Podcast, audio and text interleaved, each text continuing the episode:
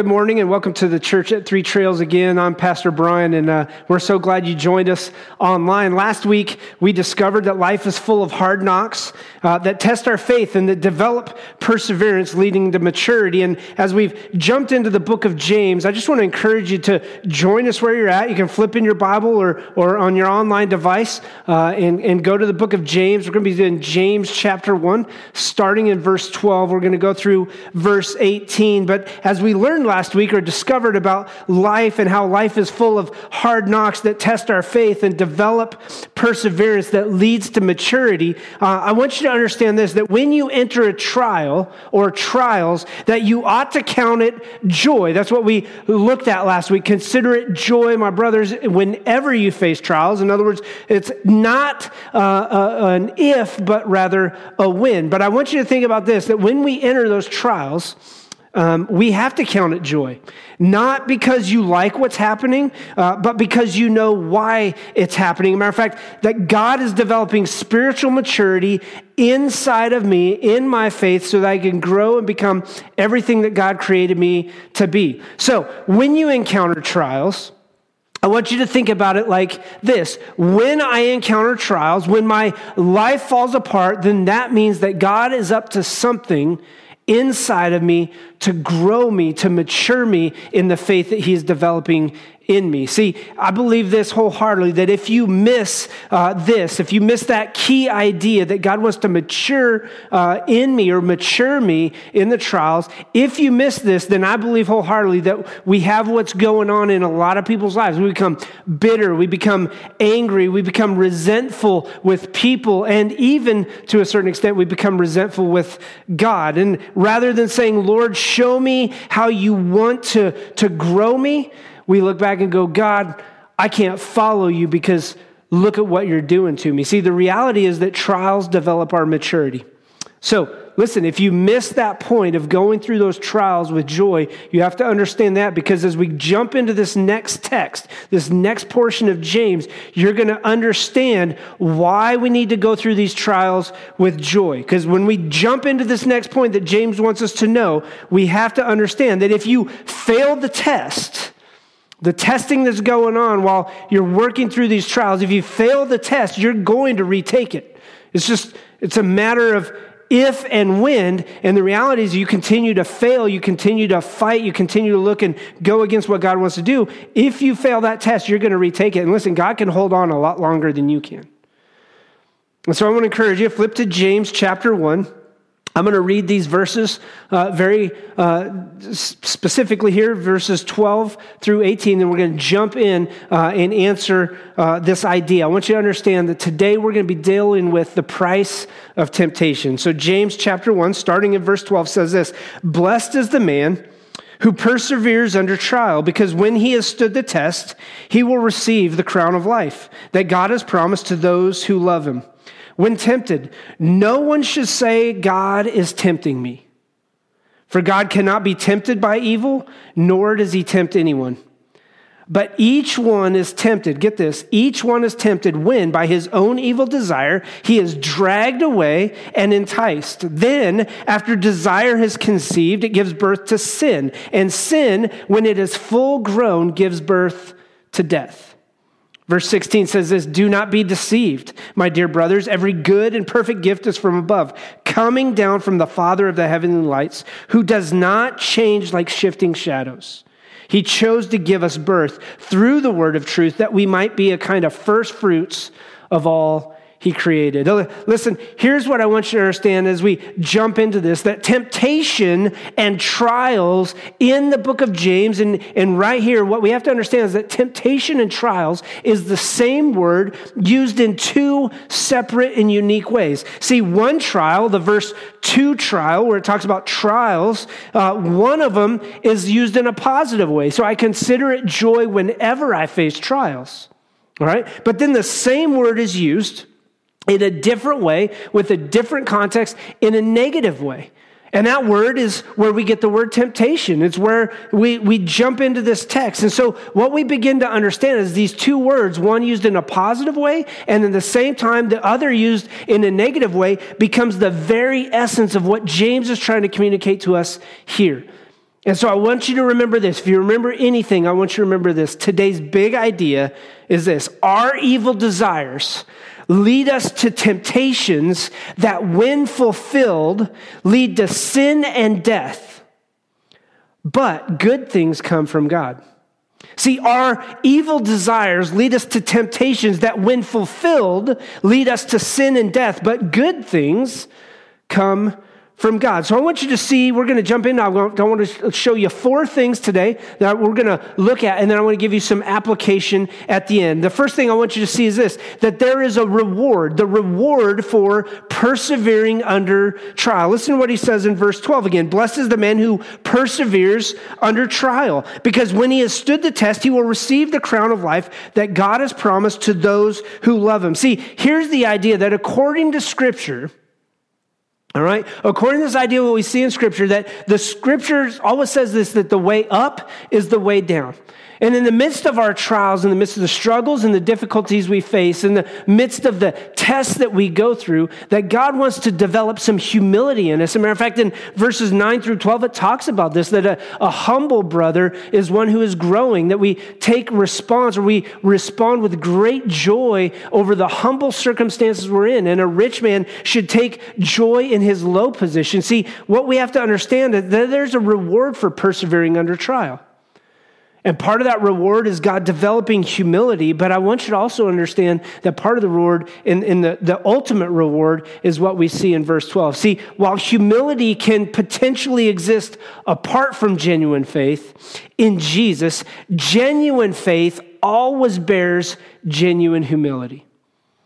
And so I, I, want you to think about this. The reward for persevering under trial, number one, is God is maturing you to develop humility. But number two, in that aspect, the reward for perse- persevering under trial is this that you receive a crown of life, or the crown of life is what he says. You will receive the crown of life.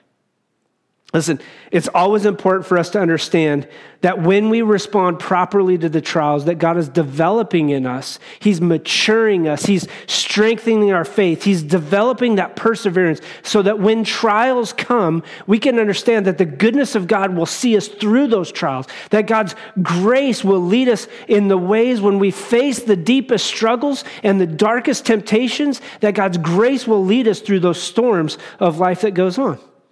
And so, what we begin to see is that when we respond properly to trials and we pass the test, you receive the blessing that goes along with passing the exam. When, when God puts you to the test in these situations with these trials and stuff, He's developing a maturity. And as that maturity rises up, as you grow in your Christian faith, as you grow as a believer, then the reality is that you're working towards a bigger goal. And that goal is to receive the crown of life. And so Paul, or sorry, James unpacks that here in this text for us to understand. And he's laying this out, this truth to remember. Keep in mind, these Christians who had been scattered as a result of the persecution persecution that rose up in Acts chapter 7 and Acts chapter 8. So listen. Our evil desires may lead us into temptations that, when fulfilled, lead to sin and death. But good things come from God. And that good thing that we can kind of start off with is the promised hope in the crown of life. That we have an eternal life reserved and saved up for us in heaven. That when we get crowned as victors, it's not based upon the victory of what we've done, but it's based upon the victory of Jesus' death, burial, and resurrection, his death on the cross for the sins of mankind, his burial that to, to show he was dead, and his resurrection that offers us life and life more abundantly. So the first thing I wanted you to see is the reward for, the, for persevering under trial.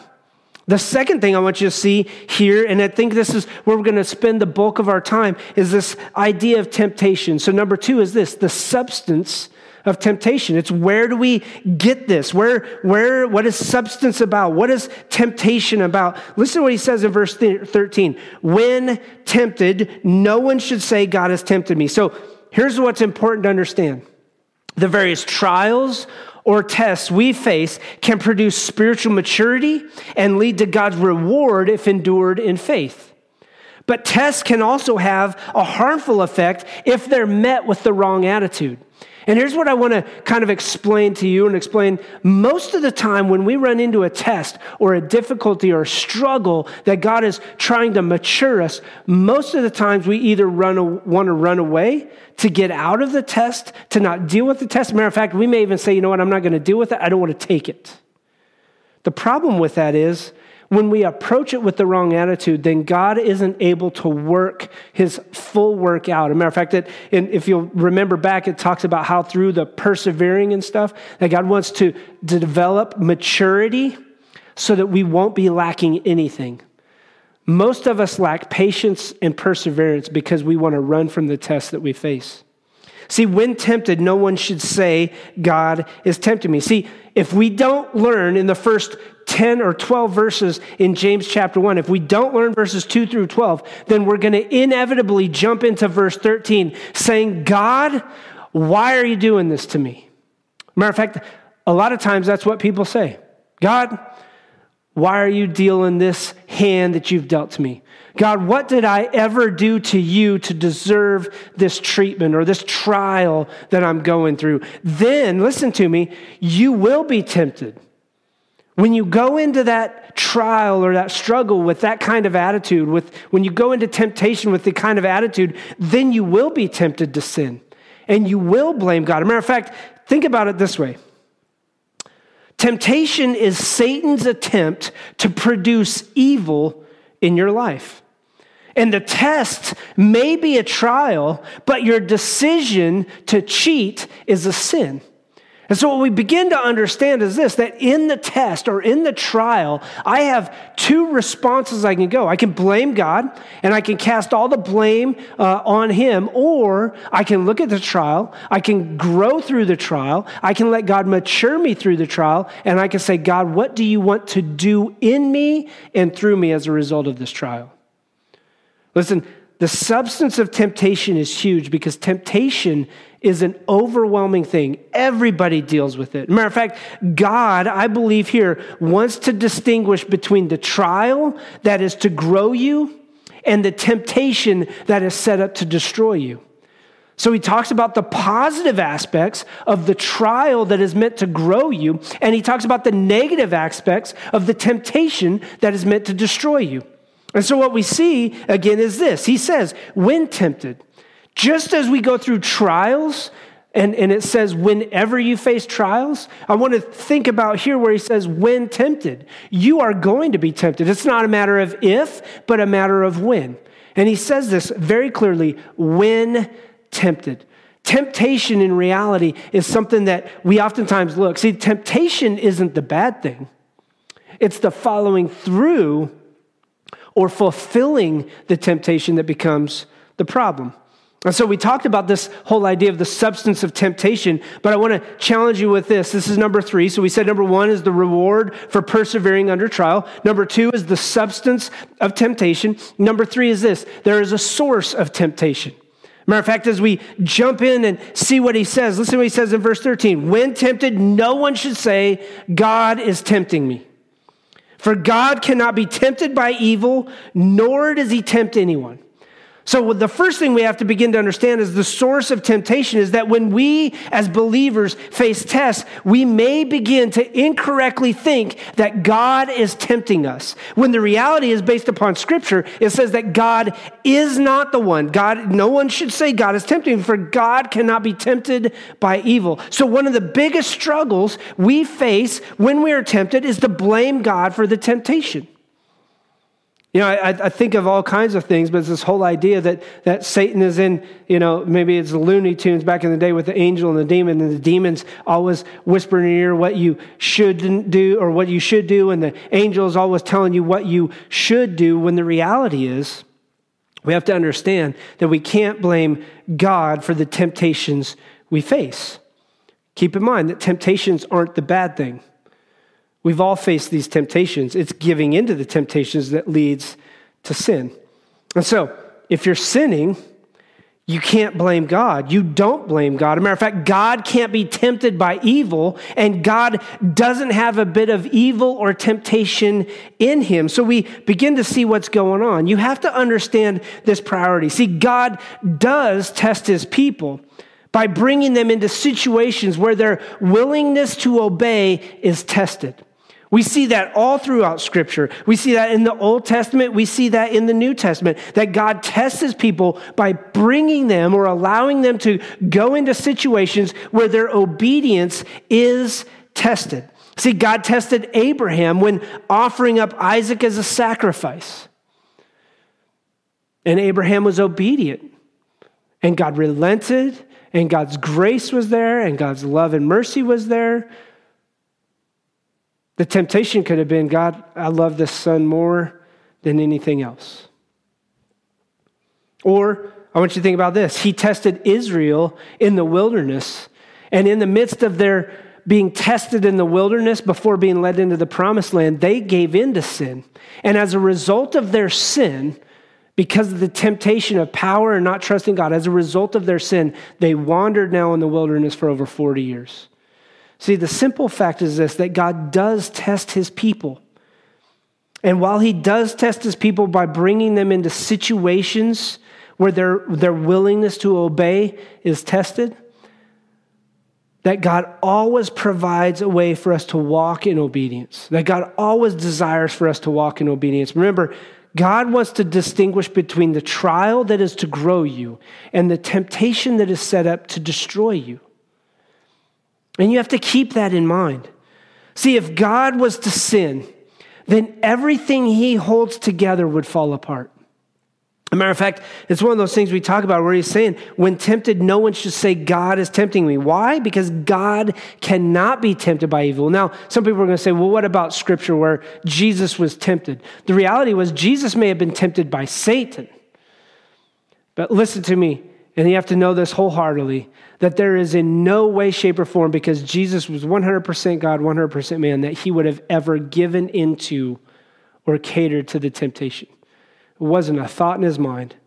There wasn't an issue, a struggle, or a difficulty that he faced where he said, I'm going to give up on this aspect. So listen to what he says. No one should say, God has tempted me, for God cannot be tempted by evil. And then he says this, nor does he tempt anyone.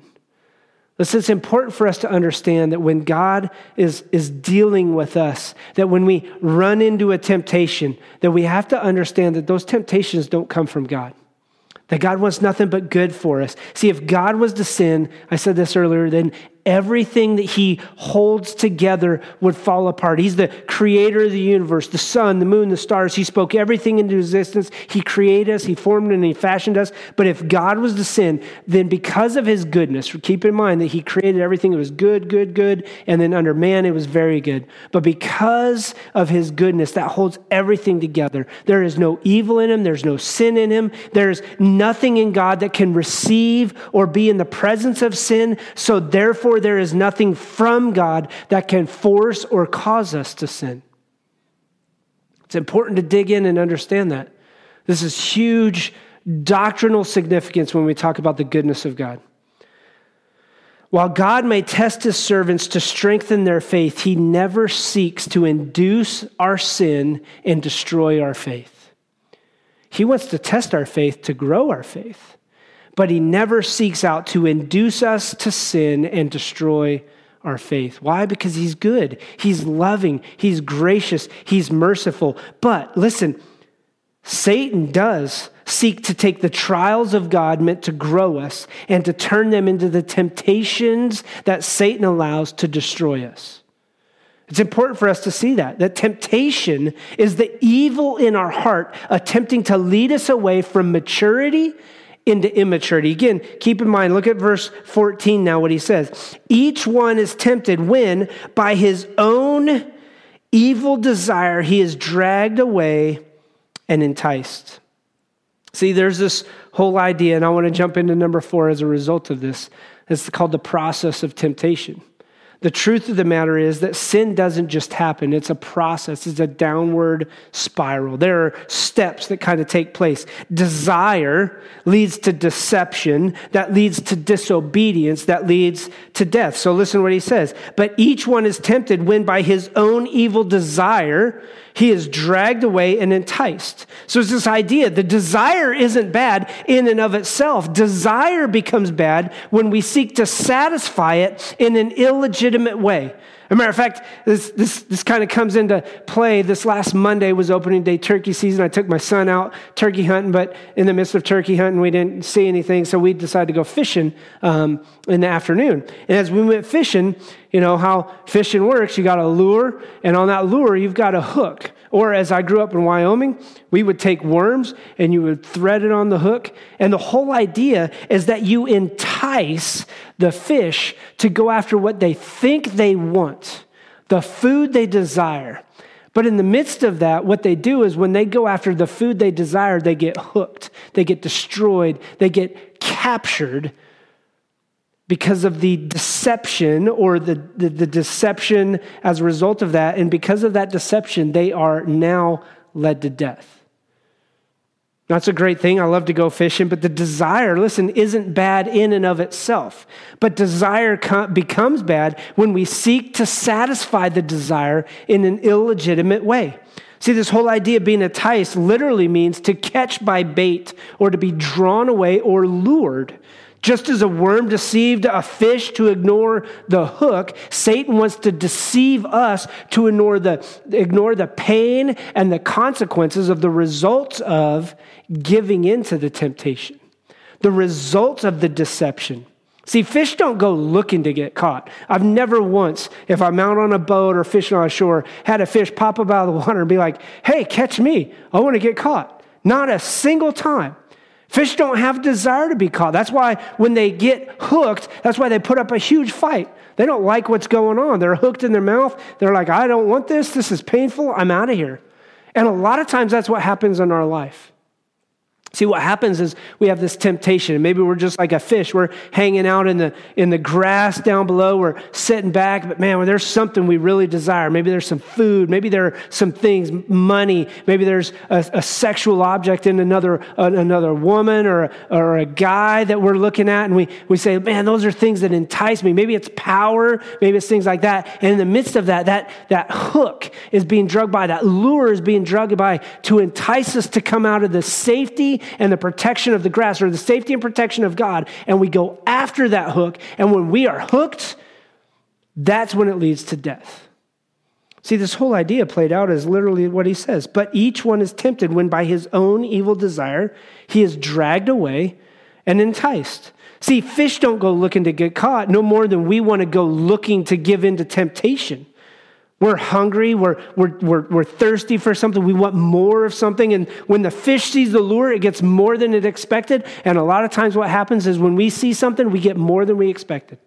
There are consequences and results and even death because of the decisions we made to give into the temptation we faced. See, Satan deceptively baits the hook with the desire, and then we get hooked. We were baited into a disobedient decision that leads to death. So, going back to what I said very clearly, desire leads to deception. Satan uses it to deceive us. We desire something, Satan uses something to deceive us. In that deceiving, it leads into disobedience when we follow it, and that disobedience leads to death. That's the process, the downward spiral. And this is what he says as he finishes up in verse 15. Then, after desire has conceived, it gives birth to sin, and sin, when it is full grown, gives birth to death. See, the reality is this that when you're pregnant, you're pregnant. You may be able to hide it at the start, but at some point, the baby's going to show. And likewise, when I give in, when I'm when, I, when, when the desire has conceived, it gives birth to death. And so at some point, because of the temptations I face and I chase after and I go after those, at some point I'm going to face death.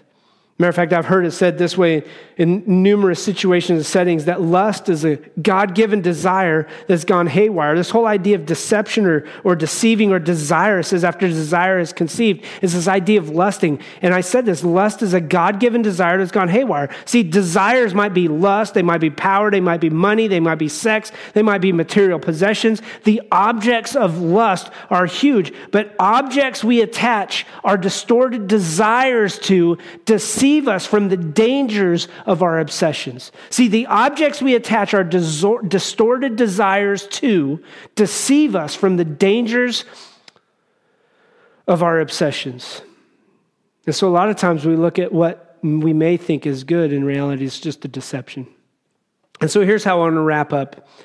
I want to give you this application, I think is very simple that temptations, when fulfilled, come from the evil inside of me.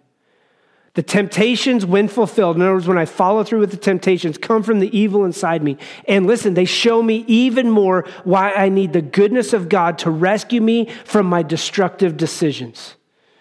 Over and over and over again, I see it in people's lives consistently destructive decision after destructive decision after destructive decision. Listen to what he says in verse 16. Don't be deceived. We we're just talking about that my dear brothers, because listen, verse 17, every good and perfect gift is from above, coming down from the Father of the heavenly lights, who does not change like shifting shadows. So here's what we have to remember. We must remember God's character as we go through this testing, as we go through his testing, as well as when we face temptations. We remember the goodness of God. We remember the grace of God. Listen, every good and perfect gift is from above. That plays this out that God is good, that everything God gives is good. If it is not good, it is not from God. Everything God gives is good because God is good. And you have to keep that in mind. Every good and perfect gift comes from above. If it's bad, it's not of God. Every good gift comes from the Father. And here's how I want to kind of wrap up with this. We have to keep in mind Romans chapter 6. For the wages of sin is death, but the gift of God is eternal life in Christ Jesus our Lord. Every good and perfect gift comes from above. The greatest gift ever was a relationship with Jesus Christ because Jesus' death on the cross, his burial and resurrection brought, bought us, redeemed us, purchased us from the sinful life so that we don't have to run headlong into the desires and the temptations that we face, but we can run as we turn to the Lord, as we turn to Jesus as our Savior, as we turn to his goodness. We can run and understand that the good gifts come from God, the bad gifts come from Satan. This whole idea and desire is to destroy you. So I go back to the very thing where we, where we talked about this. See, temptation is Satan's attempt to produce evil in your life. God wants to use the test to mature you, while Satan wants to use the temptations to destroy you. See, the temptation right now you may be facing is this Do I believe that God has good for me because he does. But the temptation may be to say, I can't believe it. There's no way a good God would send somebody to hell. When the reality is, listen, the desire to go to hell comes from you because you choose not to believe. The desire to deny Jesus, to deny the goodness of God, to deny the grace of God is the decision or the temptation that is leading you down a destructive path. So, the truth of the matter is this that God wants to work in a great way. Because listen, all of us face temptations, all of us face struggles, all of us face difficulties, all of us are going to face the trials. God wants to use the trials to mature you, to help you grow. And He wants to make sure that we can stand against the temptations that are meant to destroy you.